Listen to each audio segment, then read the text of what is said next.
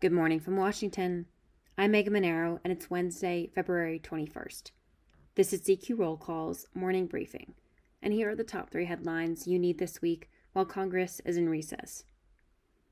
The Supreme Court is set to hear oral arguments Wednesday on a request to halt the implementation of an EPA pollution rule. The EPA says its new plan for states to prevent their pollution from drifting downwind into neighboring states would have significant health benefits but Republican led states and industry groups have urged the justices to halt implementation of the regulations under the so called Good Neighbor provision, claiming that they are unworkable. Next, the Senate returns to Washington on Monday, February 26th, with four of the 12 appropriations bills to fund the government in fiscal 2024 due on Friday, March 1st.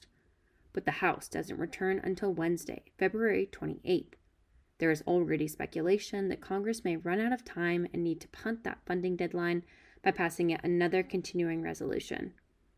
Such a measure could buy more time and align that first deadline with the second deadline on March 8th that Congress set for itself to pass the other eight spending bills. And finally, for the second year in a row, FEMA's Disaster Relief Fund is facing a summer shortfall.